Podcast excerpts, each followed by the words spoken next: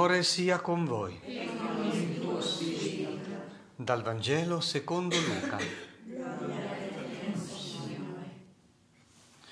In quel tempo Gesù disse ai suoi discepoli, cercate di capire questo.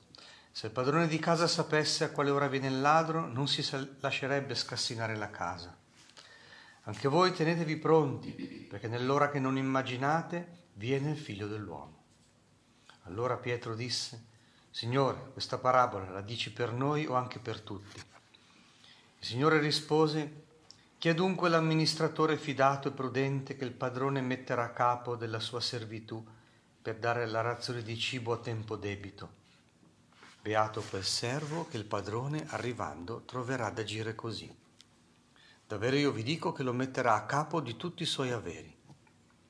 Ma se quel servo dicesse in cuor suo, il mio padrone tarda a venire, e cominciasse a percuotere i servi e le serve, a mangiare, a bere, a ubriacarsi, il padrone di quel servo arriverà un giorno in cui non se l'aspetta e un'ora che non sa, lo punirà severamente gli infliggerà la sorte che meritano gli infedeli. Il servo che conoscendo la volontà del padrone non avrà disposto o agito secondo la sua volontà, riceverà molte percosse.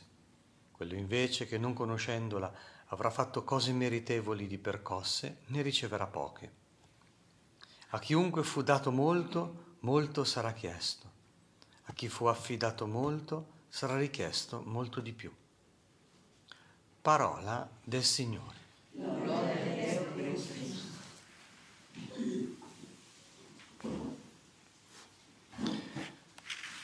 Continuo anche oggi l'invito alla perseveranza, alla fedeltà.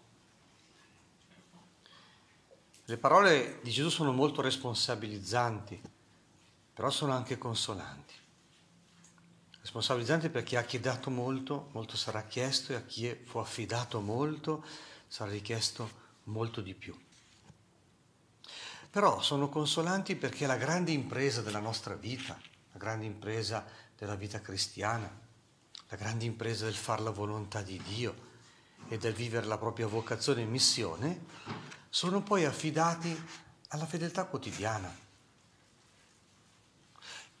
Cioè non c'è bisogno di sapere tutto, di capire tutto, di padroneggiare tutto. Perché se uno è fedele nel poco, gli verrà affidato molto, dato e affidato molto. Gesù arriva a dire nella parabola, davvero io vi dico, lo metterà a capo di tutti i suoi averi. Qui cadono tante preoccupazioni, cade una vita sotto sforzo e tu puoi pregare come pregava Giovanni XXIII, il suo giornale intimo, no? e solo per oggi, quella bellissima preghiera, solo per oggi, eh? la misura della vita è il giorno. Anche Gesù quando ci insegna a pregare, ecco, in quel direttorio della preghiera, che il Padre nostro dice, dacci oggi il pane quotidiano, in modo che non guardiamo troppo indietro, troppo avanti, non ci esponiamo sugli abissi del rimpianto o della, eh, o della preoccupazione. Ed è proprio vero. Guardate l'esperienza di San Paolo, che proprio divent- convertito, diventato docile allo Spirito Santo, Dice, ecco, guardate, rendetevi conto che delle mie stesse parole, della comprensione che ho del mistero di Cristo. E quindi anche eh, quella cosa che non era, per l'ebreo era proprio difficile, passare da una religione nazionalistica, il mio Dio, a una religione universalistica, cattolica, eh? cattolico vuol dire universale. Era proprio difficile passare a questo livello di comprensione del disegno di Dio. Tanto che avete sentito nel Vangelo, quando Gesù eh, fa le sue raccomandazioni, Pietro disse, Signore, questa parabola la dici per noi o anche per tutti? Vedi? Noi, loro, vicini, lontani, eh? il mio popolo, tutti i popoli. Difficile ieri e per tanti aspetti, vedete, difficile anche oggi. Eh? Per via di mille reazioni, al globalismo si reagisce col sovranismo, ma sono tutte forme di squilibrio, sono forme di eh, immaturità, sono forme reattive. Bisogna imparare da Gesù i santi equilibri. Lo si impara proprio. E allora San Paolo che dice, ecco, mi sono reso conto proprio di questo, che le genti sono chiamate in Cristo Gesù, vedi, la salvezza della verità, la fedeltà, eh, questa verità che è Gesù Cristo, ma poi appunto se sei fedele ti apre la mente e anche il cuore e ti fa fare discernimento, cioè ti porta a capire meglio, a vivere meglio la volontà di Dio, vedi, a condividere la stessa eredità, a formare lo stesso corpo. E quindi il lavoro di evangelizzazione porta a incorporare nella Chiesa questo spazio di umanità nuova, ma è destinato a tutti.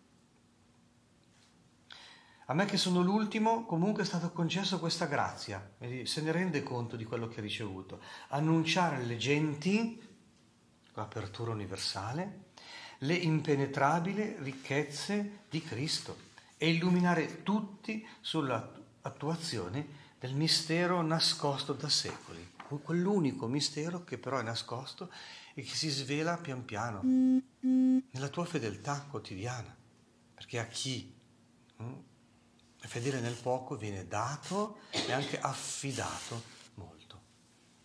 A San Paolo, a differenza di Pietro che è la roccia, però faceva fatica sull'apertura universale, a Paolo è stato affidato proprio questo, dimostrare l'apertura universalistica della fede. Ma oggi eh, nella famiglia salesiana ricordiamo la figura di Don Guanella, per dire che veramente se sei fedele nel poco ti viene dato affidato molto. Lui era la scuola di Don Bosco e Don Bosco era geloso di Don Guanella, ci teneva molto che rimanesse con lui. E guardate che trasgredire il desiderio di un padre, di una madre, non è facile per un figlio. Hm? Ma quando ti si muove dentro qualcosa che senti che devi trasgredire, cioè fare un passo più in là rispetto alle aspettative che magari tu stesso avevi coltivato o che i tuoi genitori avevano coltivato, non è così semplice. Ma Dio spingeva Don Guanella a prendersi cura eh, dei malati, dei più poveri, dei disabili. E ha fatto la volontà di Dio, ha generato una nuova famiglia spirituale. Da un ceppo, da una stirpe vengono fuori tanti frutti nuovi, sorprendenti, meravigliosi. Signore Gesù, insegnaci a compiere il tuo volere. Facci comprendere con la vita, nella profondità del cuore, che se siamo fedeli nel poco ci verrà dato e affidato molto.